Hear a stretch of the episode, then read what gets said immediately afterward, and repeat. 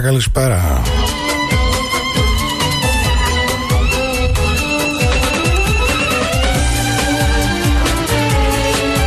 Όπως λέω κάθε φορά στο ξεκίνημα αυτής της εκπομπής Να είστε όλοι μα όλοι καλά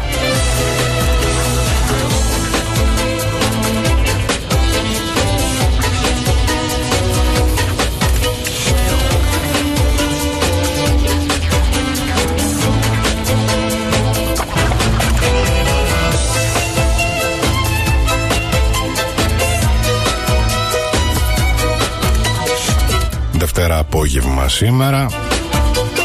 Οι μουσικές στιγμές είναι εδώ. Και για τις επόμενες δύο ολόκληρες ώρες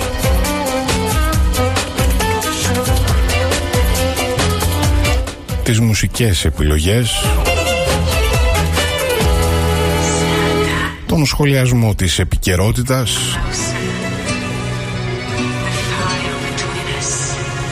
και γενικότερα την θεματολογία αυτής της εκπομπής παρουσιάζει ο Δημήτρης Τσιχλάκης.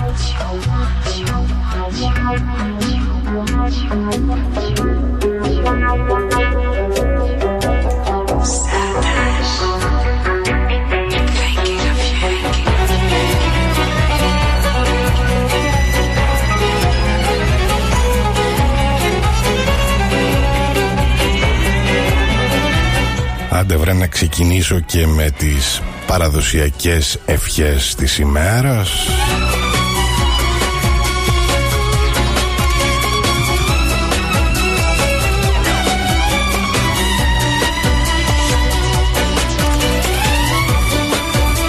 Να σας πω χρόνια πολλά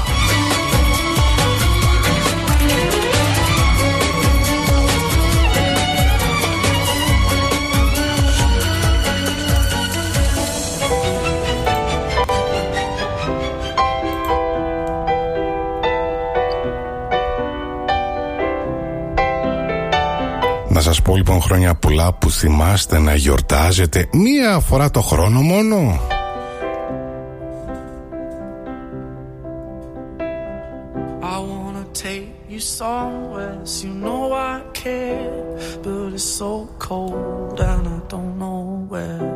I brought you daffodils on a pretty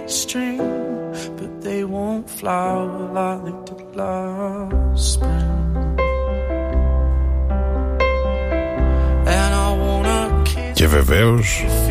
Δεν υπήρχε άλλωστε περίπτωση να μην μπω στη διαδικασία να σχολιάσω αυτή την ημέρα του Αγίου Βαλεντίνου φίλες και φίλοι. Αυτή την σαχλαμάρα που λέγεται γιορτή να είμαι ειλικρινής την γνώρισα στα μέσα της δεκαετίας του 90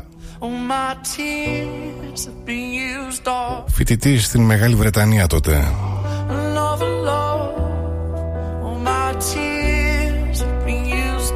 Καθώς στην Ελλάδα άργησε να μας έρθει.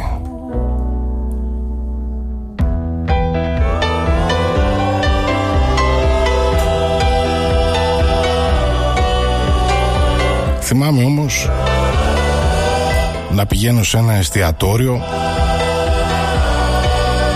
και να τρώω κάπου στο κέντρο της πόλης που ζούσα σε μια τρατορία. Θα έλεγα φτηναδούρα αλλά άκρος απολαυστική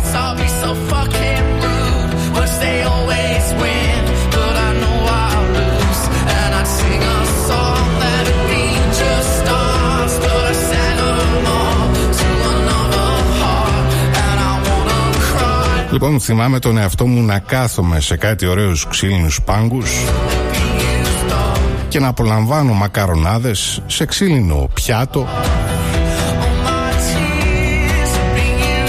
Μια τεράστια πίτσα που έλειωνε κυριολεκτικά και μόνο που την κοιτούσες. Και ένα τυραμισού που θα ήθελες να είναι το τελευταίο πιάτο σου;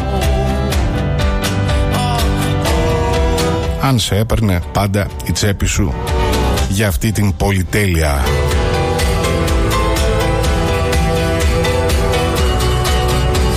Το μαγαζί το είχε ένας απίθανος τύπος. Ένας τύπος από την Ιταλία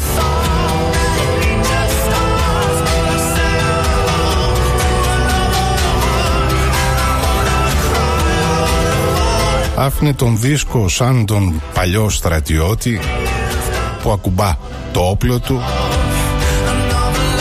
φορούσε ένα σακάκι γεμάτο παράσημα και τραγουδούσε γνωστά ιταλικά τραγούδια.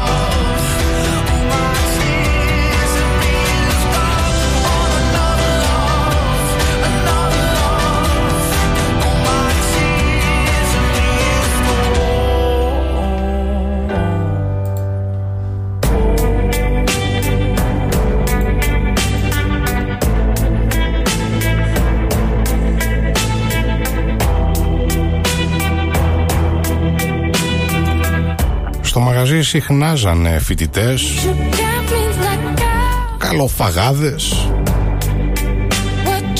και διάφοροι εργένιδες που τελείωναν αργά τη δουλειά και απλά δεν ήθελαν να γυρίσουν σπίτι για να τη βγάλουν με μια ομελέτα.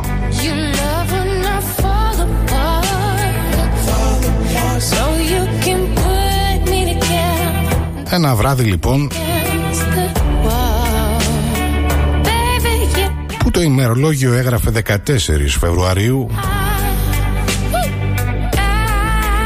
αποφάσισα να πάω ξανά σε αυτό το μαγαζί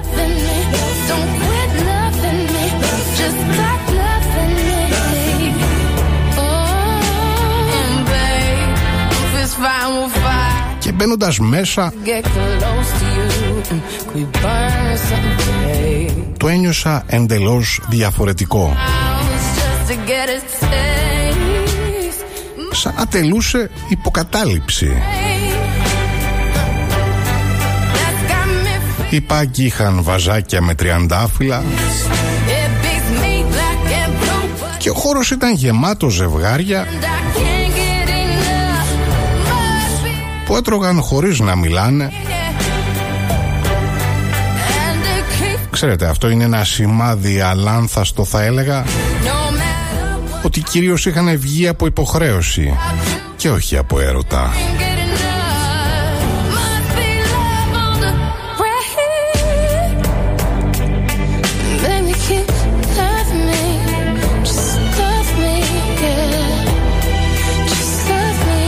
Αρχικώς θεώρησα ότι ο Άγιος Βαλεντίνος ήταν ο Άγιος των, λουλουδιο, των λουλουδιών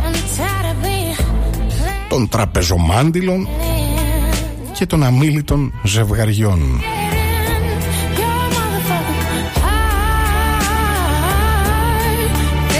Αλλά φίλες και φίλοι είχα κάνει λάθος. Αλλά από την άλλη που να φανταστώ πως ο Θεός έρωτας είχες σε εκείνα τα μέρη ένα δικό του Άγιο.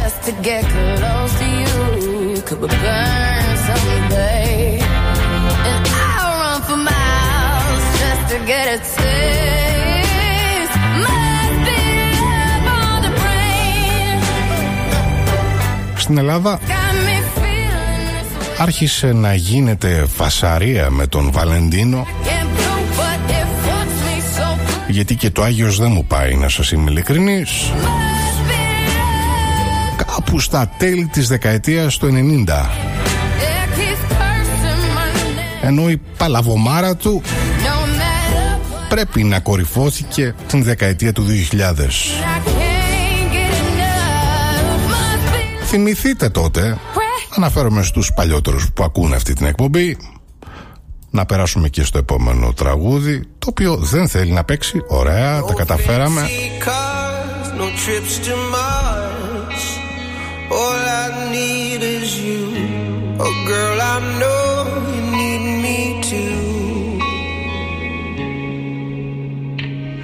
Don't say goodbye, don't say you leave.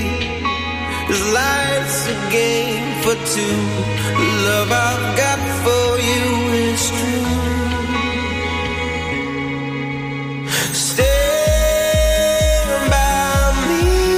Λοιπόν, σας επιστρέφω στην δεκαετία του 2000 Συγκεκριμένα στην αρχή της.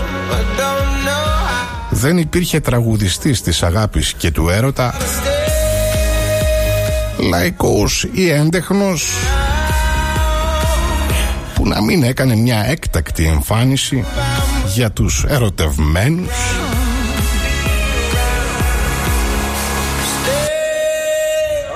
Πράγμα που σήμαινε ότι το πρόγραμμα του μαγαζιού έπρεπε να είχε διαμορφωθεί κατάλληλα.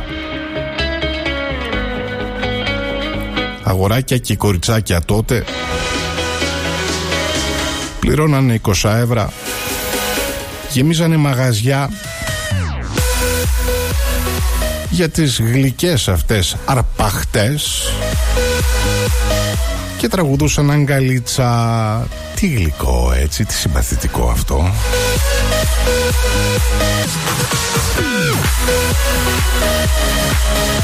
Από την άλλη θυμάμαι ότι οι τράπεζες δίνανε δάνεια για να περάσεις ένα ολόκληρο τρίμερο του Αγίου Βαλεντίνου στην χιονισμένη Αράχοβα παρακαλώ.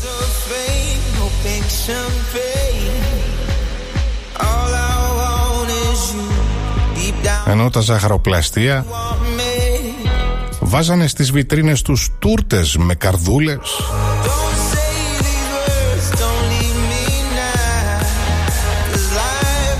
τα ανθοπολία περίμεναν τη μέρα μπας και ξεπουλήσουν. Ενώ τα κοσμηματοπολία έκαναν ειδικές προσφορές για κοσμήματα. Κοσμήματα καρδούλες παρακαλώ.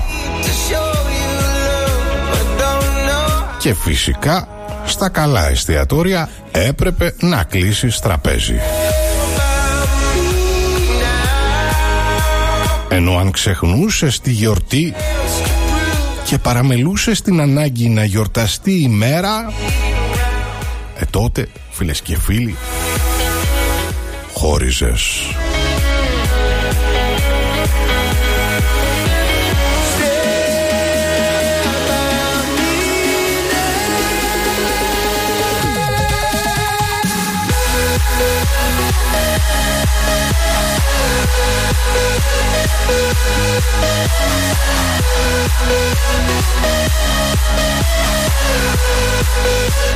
Τα σινεμά πίζανε από κόσμο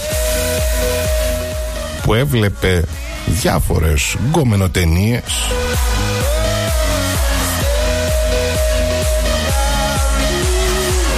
όταν τα λεφτά φίλες και φίλοι ακόμα υπήρχαν για σαχλαμάρες, για πολλές θα έλεγα σαχλαμάρες.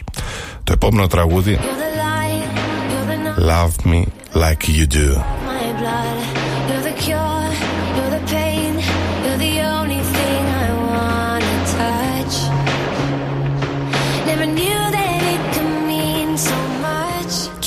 Από λίγα χρόνια much. You're the ήρθε μια κυρία, cause I'm επαναλαμβάνω ήρθε μια κυρία follow me through the dark που τη λένε κρίση pass us up. και όλα αυτά άρχισαν σιγά σιγά να χάνονται. Be the world you brought to life, to life Οι προσφορές στα κοσματοπολία γίνανε λιγότερες like you do. αφού κανείς δεν αγόραζε δαχτυλίδια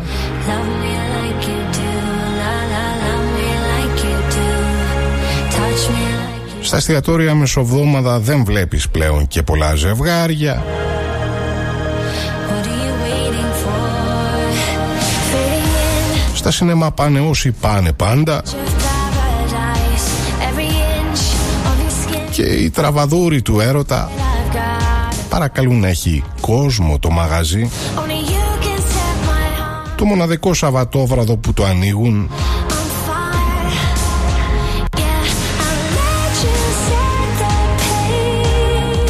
έχοντας καταλάβει πως ευτυχώς που στην Ελλάδα υπάρχει ακόμα η χαρά της καψούρας I can't see clear no more. τελικά You waiting for?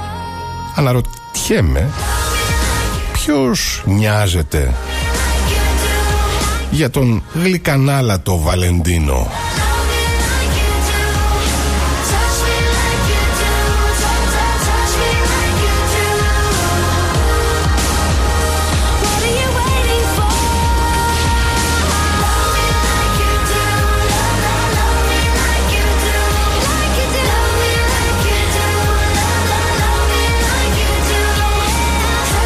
Ο Άγιος Βαλεντίνος φίλες και φίλοι touch me like you do. πρέπει να πεθάνει What are you waiting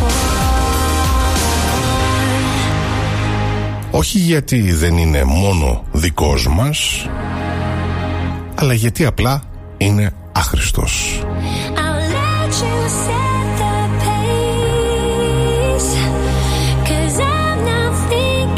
δεν τον χρειαζόμαστε για να γιορτάσουμε τον ερωτά μας spinning around. I can't see clear no more.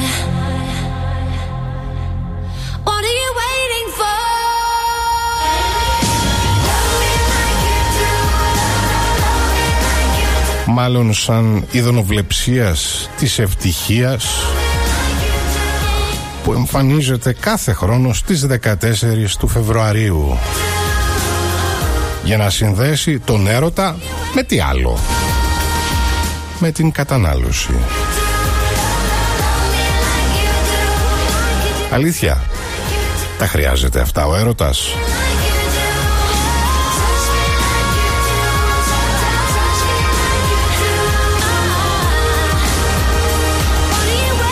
Ο έρωτας φίλες και φίλοι δεν χρειάζεται δώρα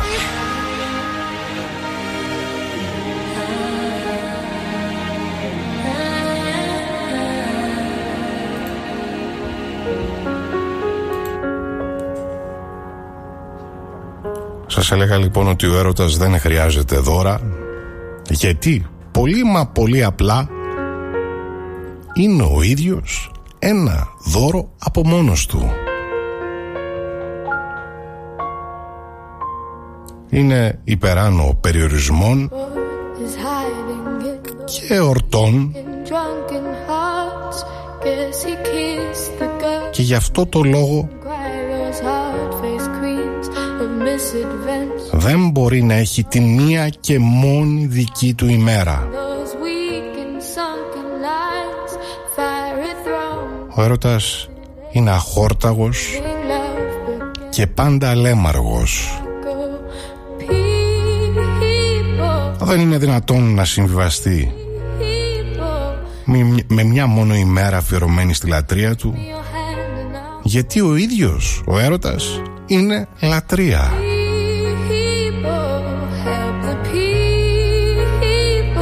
Έρωτας δεν μπορεί να έχει έναν άγιο προστάτη Oh, and if I had Γιατί κάτι τέτοιο απαιτεί πίστη Oh, and if I had σε μία και μόνη αλήθεια. cold as a stone, rich as a fool, it Ενώ είναι γνωστό feels good. πως για τον ερωτευμένο η μόνη αλήθεια είναι ο ερωτάς του.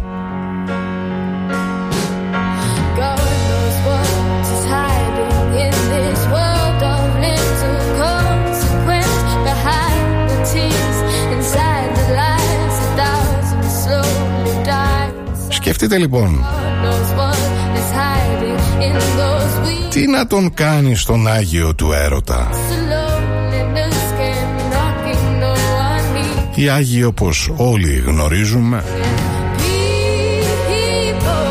Help the people. And if you're homesick, η Εκκλησία όπως θέλει να μας περάσει τους Άγιους είναι αλάνθαστη, προσιλωμένη στο σκοπό και έτοιμη για θυσίες. drag you down. Oh, and if, Από την άλλη ερωτευμένοι σφάλουν oh, and if αλλά θεωρώ ότι είναι προτιμότερο να κάνουμε λάθη και να είμαστε πάντα ερωτευμένοι the stone ring παρά να περιμένουμε την μεγάλη αποστολή και να μένουμε μόνοι μας.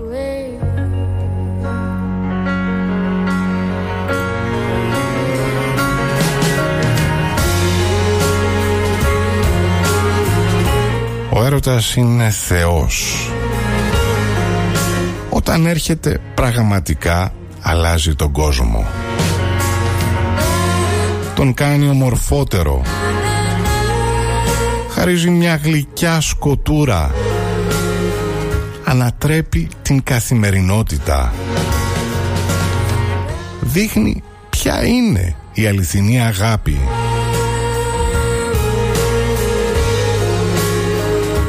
Έχει λοιπόν την ανάγκη ένας Θεός από έναν Άγιο People, help the people. And if you're homesick, give me your hand. Έναν Άγιο που πρέπει να τον γιορτάζεις προκειμένου να κάνεις επίδειξη The people. Ο Θεός είναι ανώτερος του Άγιου Oh, and if Συμφωνούμε;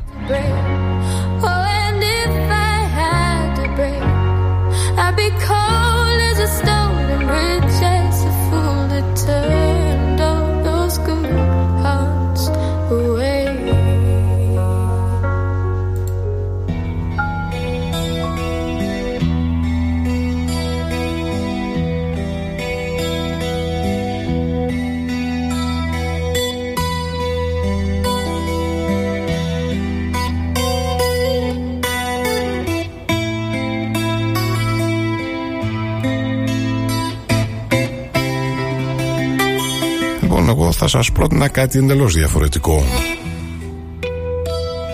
Για μένα ο Βαλεντίνος θα ήταν προτιμότερο να ήταν ο Άγιος αυτόν που ποτέ δεν ερωτεύτηκαν. Σε αυτή την περίπτωση θεωρώ ότι η ύπαρξή του θα είχε όντως κάποιο σοβαρό νόημα.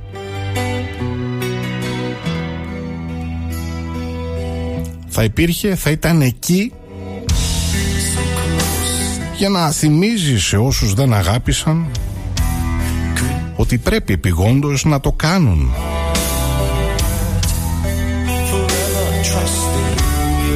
Όχι φίλες και φίλοι για να γιορτάζουν στις 14 του Φεβρουαρίου αλλά για να γιορτάζουν κάθε μέρα.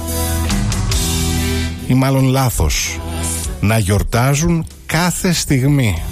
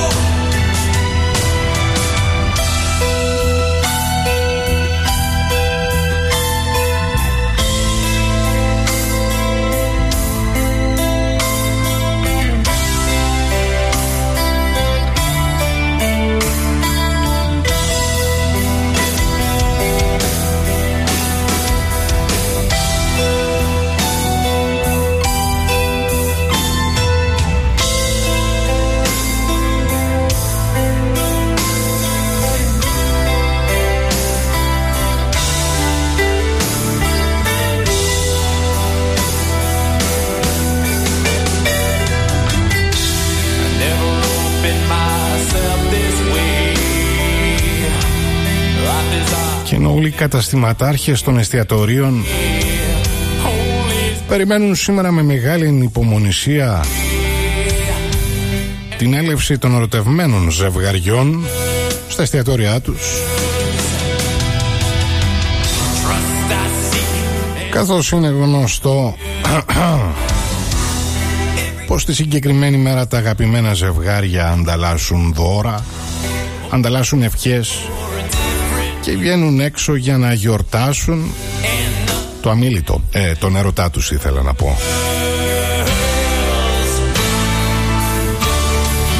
Λοιπόν, γνωρίζετε πόσο κοστίζει ένα ραντεβού την ημέρα του Αγίου Βαλεντίνου;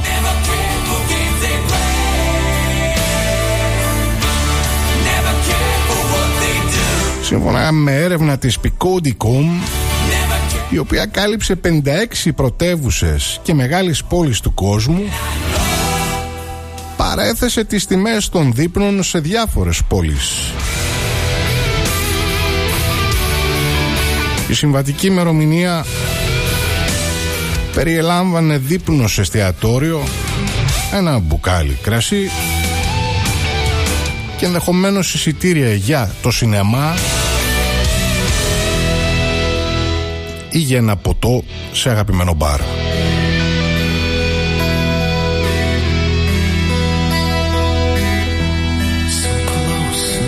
Η Ζηρίχη, το Όσλο και το Ελσίνκι είναι οι πιο ακριβείς πόλεις σε αυτή την έρευνα.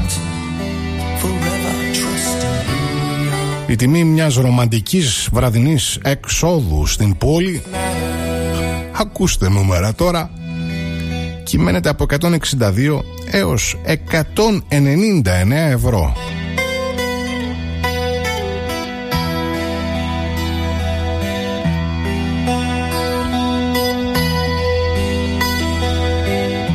Όσο αφορά την ε, χώρα μας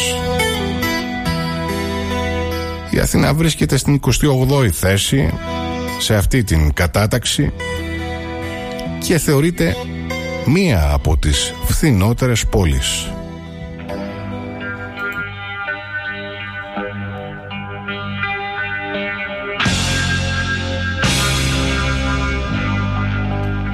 Στην πρωτεύουσά μας ένα δείπνο για δύο σε ένα εστιατόριο μεσαίας τιμής με ένα μπουκάλι κρασί και σινεμά κοστίζει περίπου στα 80 ευρώ.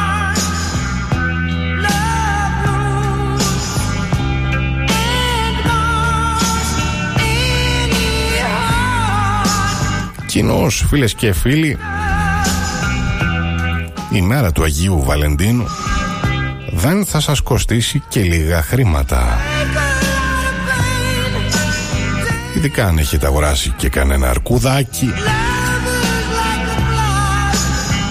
Καμιά τούρτα σε σχήμα καρδιάς. Ε, Εάν είστε και από τους προνομιούχους Και κανένα δαχτυλιδάκι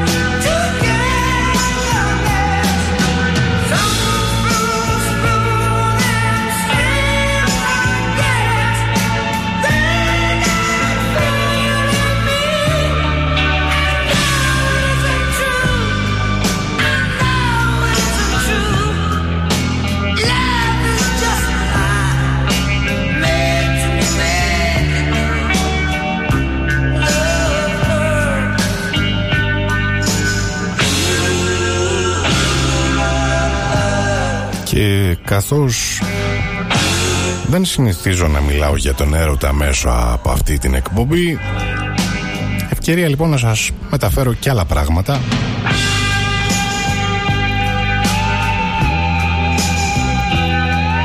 Να σας επιχειρηματολογήσω ακόμα περισσότερο γιατί θεωρώ πως η γιορτή του Αγίου Βαλεντίνου είναι για τα μπάζα.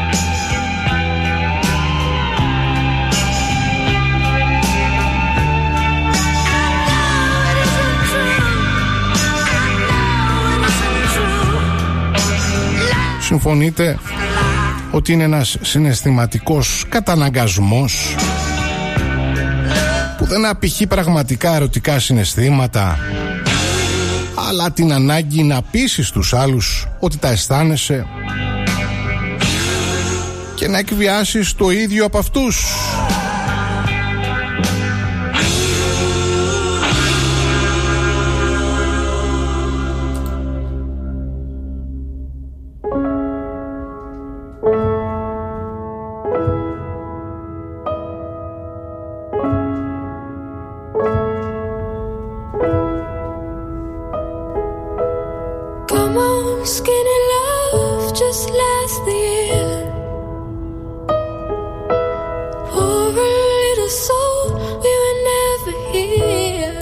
Γιατί η μερίδα κόσμου, Man, κάποιος κόσμος εν πάση περιπτώσει από τον πολύ staring που ένεκα γιορτής κοινοποιεί λεπτομέρειες της αισθηματικής του ζωής τις οποίες ουσ- ουσιαστικά εσύ ποτέ δεν ζήτησες να μάθεις. Για κάποιον λόγο θεωρεί αυτονόητο ότι τις χρωστάς κι εσύ αντίστοιχες λεπτομέρειες από την προσωπική σου ζωή γιατί αυτό κι αν συμβαίνει συχνά θα έλεγα and I told γιατί άσχετοι έρχονται και με πονηρό γελάκι you to be fast, σε ρωτούν αν γιορτάζεις you to be αν γιορτάζεις κι εσύ told you to be kind, και δεν ξέρεις πώς να εξηγήσεις εσύ- εν συντομία but it will be. ότι ο λόγος που δεν γιορτάζεις I'll be holding δεν έχει να κάνει με την συναισθηματική σου κατάσταση all the fire. αλλά με ότι δεν αναγνωρίζεις το συγκεκριμένο καρναβάλι έως εορτή. Of what happened here. Circle on the whole. Γιατί αν προσπαθήσεις να αποφύγεις την ερώτηση My, my, my. οι δηλώσεις πως δεν γιορτάζεις σε λυπούνται κιόλας. All alone is full, so slow on the split. And I told you to be patient,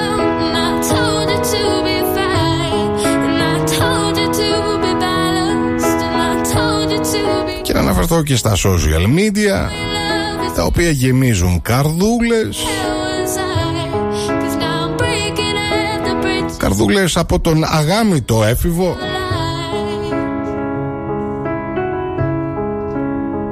Που τελειώνει το γυμνάσιο.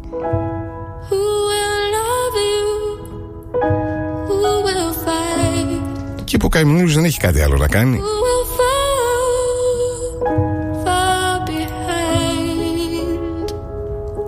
Από το να ανεβάζει καρδιές και να δείχνει πόσο ερωτευμένος είναι.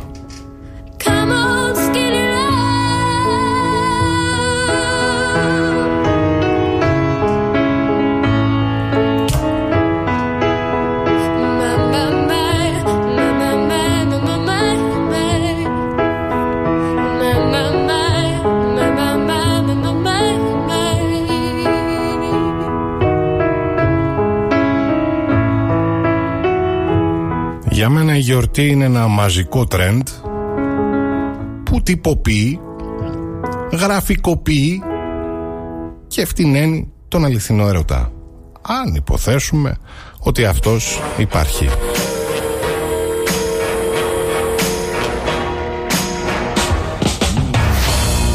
I tell myself you don't mean nothing.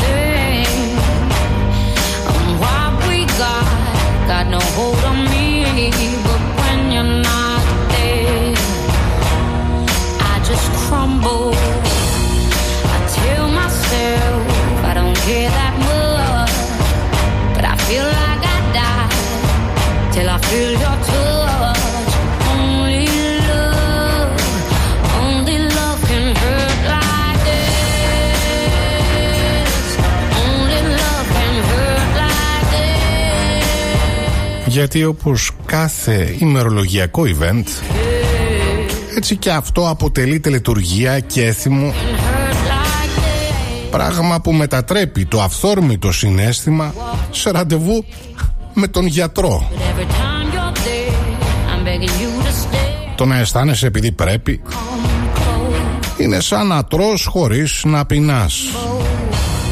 And every time Και σε, οδη- σε οδηγεί θα έλεγα με μαθηματική ακρίβεια that cuts right to my στον κορεσμό ακόμα και στην σιχαμάρα.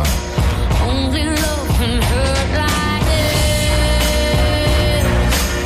Only love can hurt like Γιατί είναι ντροπιαστική εκείνη η μέρα που ο κόσμος αναφέρεται στον γκόμενο ή την γκόμενά του ως ο άνθρωπός μου.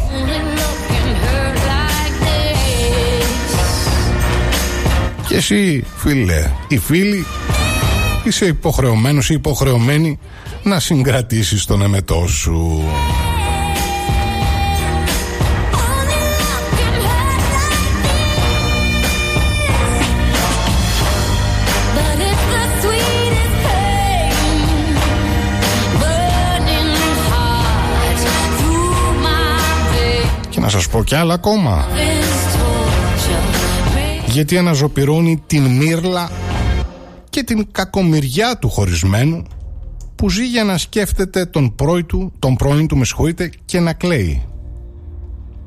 Only love can hurt like this.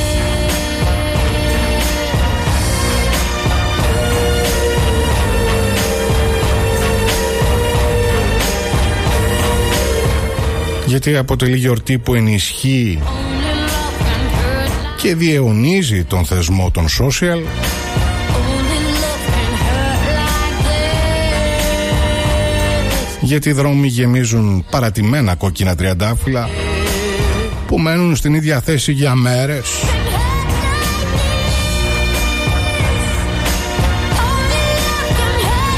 για αυτούς και για άλλους τόσους λόγους θα πρέπει θεωρώ να αναθεωρήσουμε τη στάση μας απέναντι σε αυτόν τον Άγιο.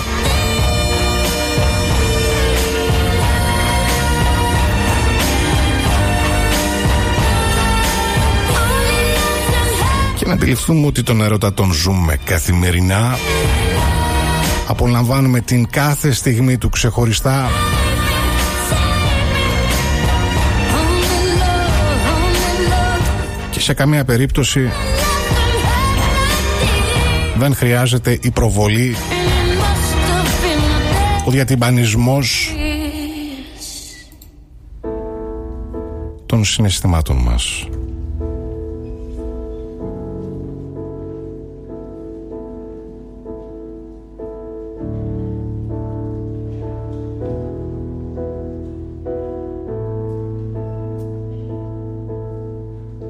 When the night has come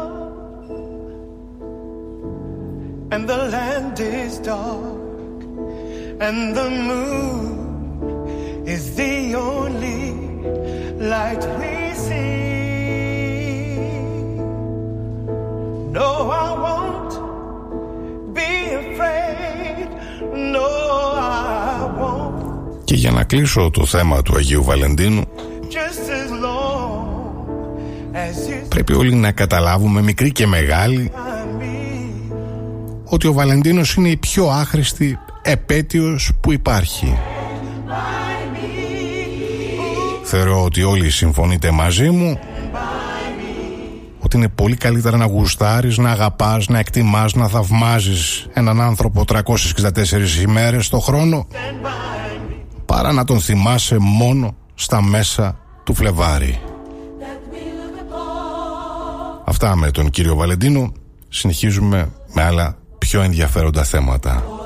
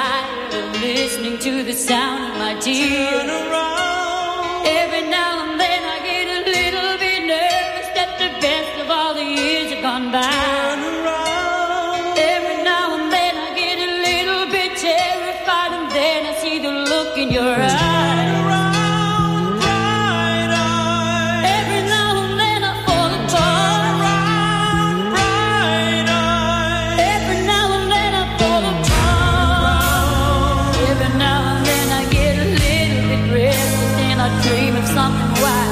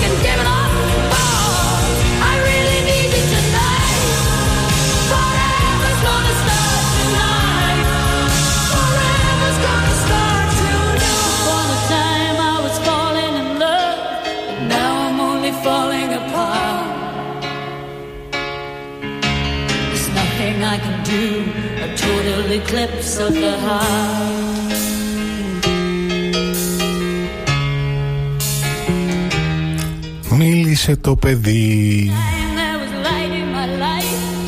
Και δεν αναφέρομαι στο δίχρονο παιδάκι σας Που μόλις ξεστόμησε την πρώτη του κουβέντα. Μίλησε ο Σάκης. Ναι, ναι, ναι, ο γνωστός Σάκης. Σάκης λοιπόν που στο φραστικό είχε ανέκαθεν θέμα. Κάναμε τα στραβά μάτια χάριν της ομορφάδας του. Αλλά βρε αγόρι μου Τόσα χρόνια την έβγαλες στη Μούγκα. Τώρα σου ήρθε να μιλήσεις. Για ένα τόσο ευαίσθητο θέμα. την ώρα που έχει φτάσει, αν φτάσει τελικά στην δικαιοσύνη.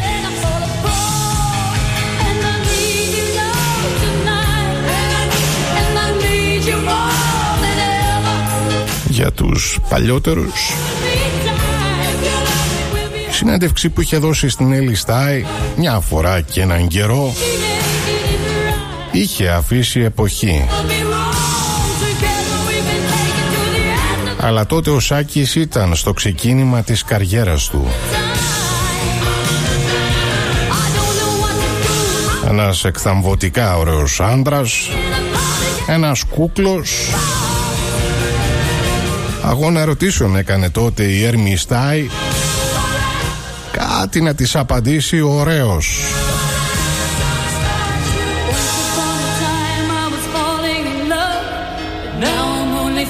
Έδωσε, γελάω, έδωσε πύρη δημοσιογράφος. Πώς να καλύψει τόσο τηλεοπτικό χρόνο; Κυριολεκτικά τίποτα σας λέω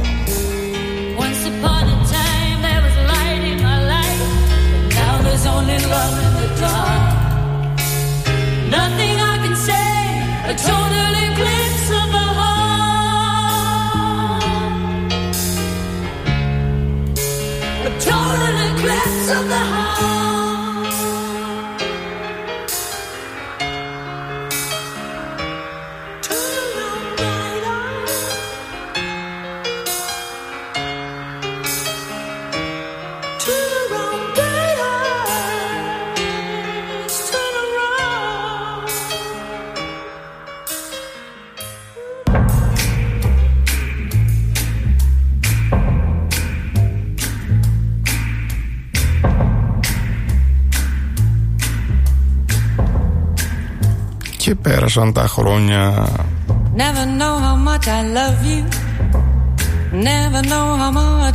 Τι πραγματικά υπέροχο το συγκεκριμένο τραγούδι. Viva.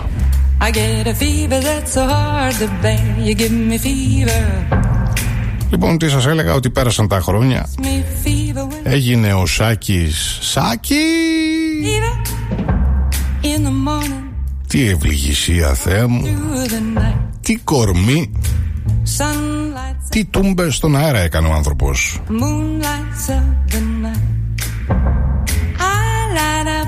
Διάσημος. Το είδωλο ή το όνειρο κορασίδων και αγοριών κάθε ηλικίας. έβγαλε τότε και τον μάνατζερ Ψινάκη Everybody's got the fever. That is something you all know. Fever isn't such a new thing. και νυμφεύθη ο κούκλος κούκλαν και τεκνοποίησαν κουκλάκια. Και όλα ωραία θα μου πείτε, Juliet Όλα ωραία και ευλογημένα στον πλανήτη των κούκλων.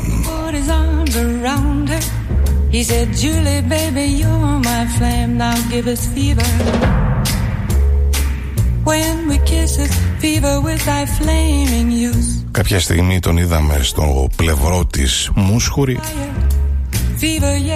κάτι να εδρώνει για να πει. Αλλά δεν είπε τίποτα.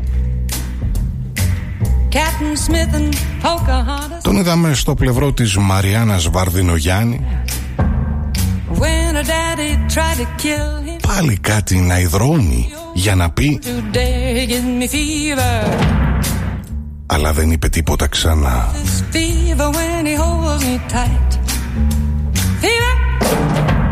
Κάτι ξανύχτηκε σε ηρώδια treat him right. με άξιονεστή του Μίκη Θεοδωράκη. Listen to my story. Ποιος άραγε να του πει ότι δεν εστί άξιος; Chicks were born to give you Θα μου πείτε όμως Σάκη Fahrenheit or sand. για όλα άξιος εστί. When you kiss them fever if you live. Α ναι, ξέχασα και την επίδαυρο.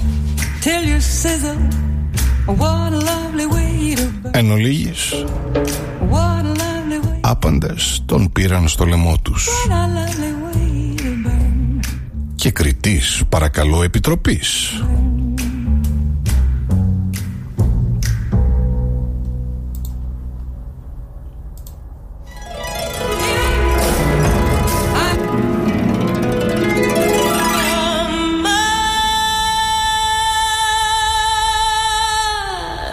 Άλλο αγαπημένο τραγούδι. Love me forever.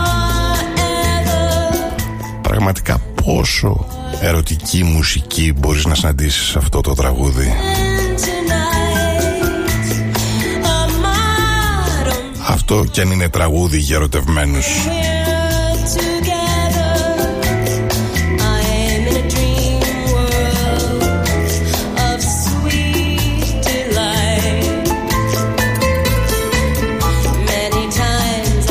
I wish Σας μιλούσα λοιπόν για τον αγαπημένο Σάκη. Madame Mia, if καθώς ήταν και κριτής παρακαλώ της Επιτροπής.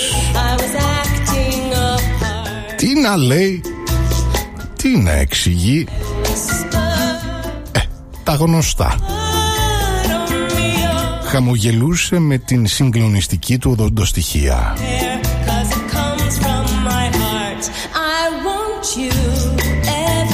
Γελούσε, I love ψέκαζε γοητεία. Wanting to Δεν ξέρω αν με κατάλαβες.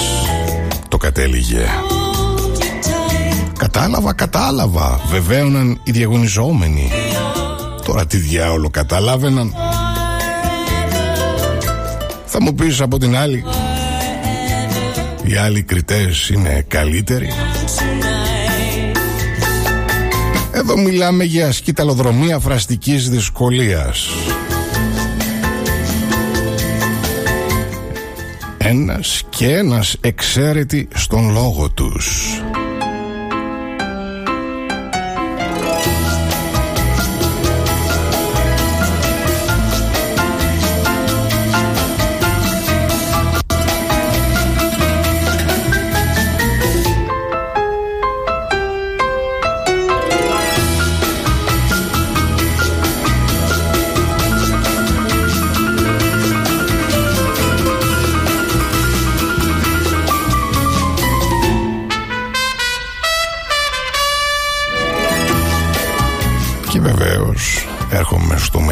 γεγονός των φετινών Χριστουγέννων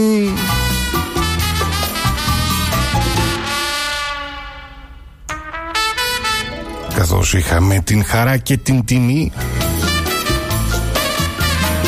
να τον καπαρώσουμε σε αυτήν την πρωτοχρονιάτικη γιορτή με πρωτοβουλία του Δήμου Αθηναίων. Το θυμάστε. Δεν έχουν περάσει και πολλές ημέρες άλλωστε. Many times I whisper. "Oh, Madame Mia." It Συναυλία λοιπόν, was that I heard it play χωρίς κοινό, χωρίς κόσμο, apart.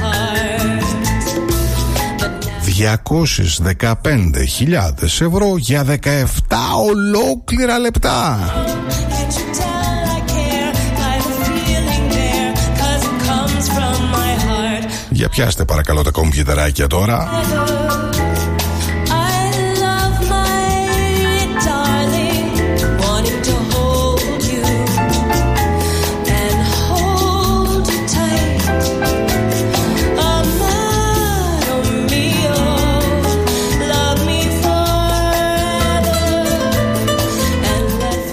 Λοιπόν, εγώ μόλις έκανα την πράξη. 12.647 ευρώ κάθε τραγούδι που ερμήνευσε ο Μεγάλος Άκης. And let forever Αυτά είναι μακαρόνια με κοιμά που αξίζουν. 12.647 ευρώ.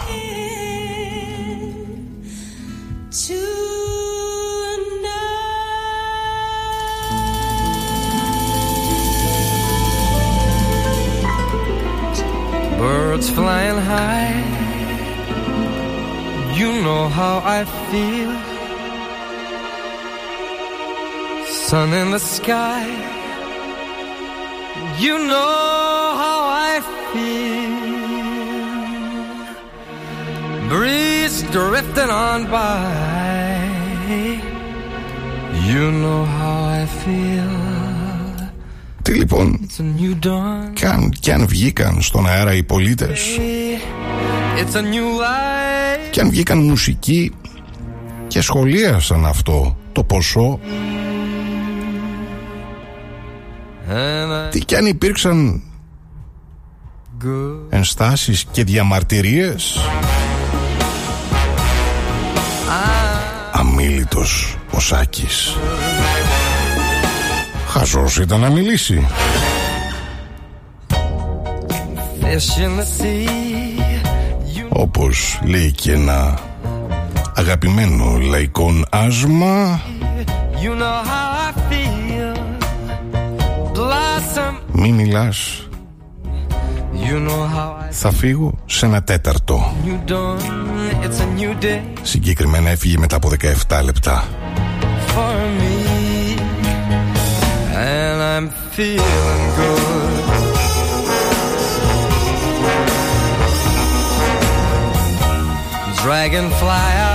Θα μου πείτε τώρα. Τσιχλάκι γίνεσαι κακός. Κόψε την πολυφλιαρία.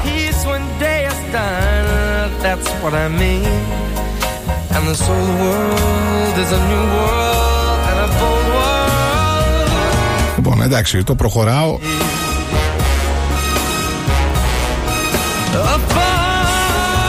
Αναγνωρίζοντας ότι ο Σάκης είχε ανέκαθεν, ανέκαθεν θέμα στο φραστικό.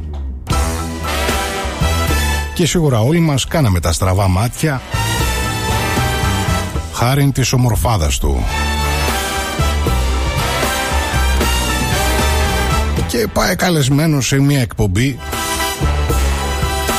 της κυρίας Χριστίδου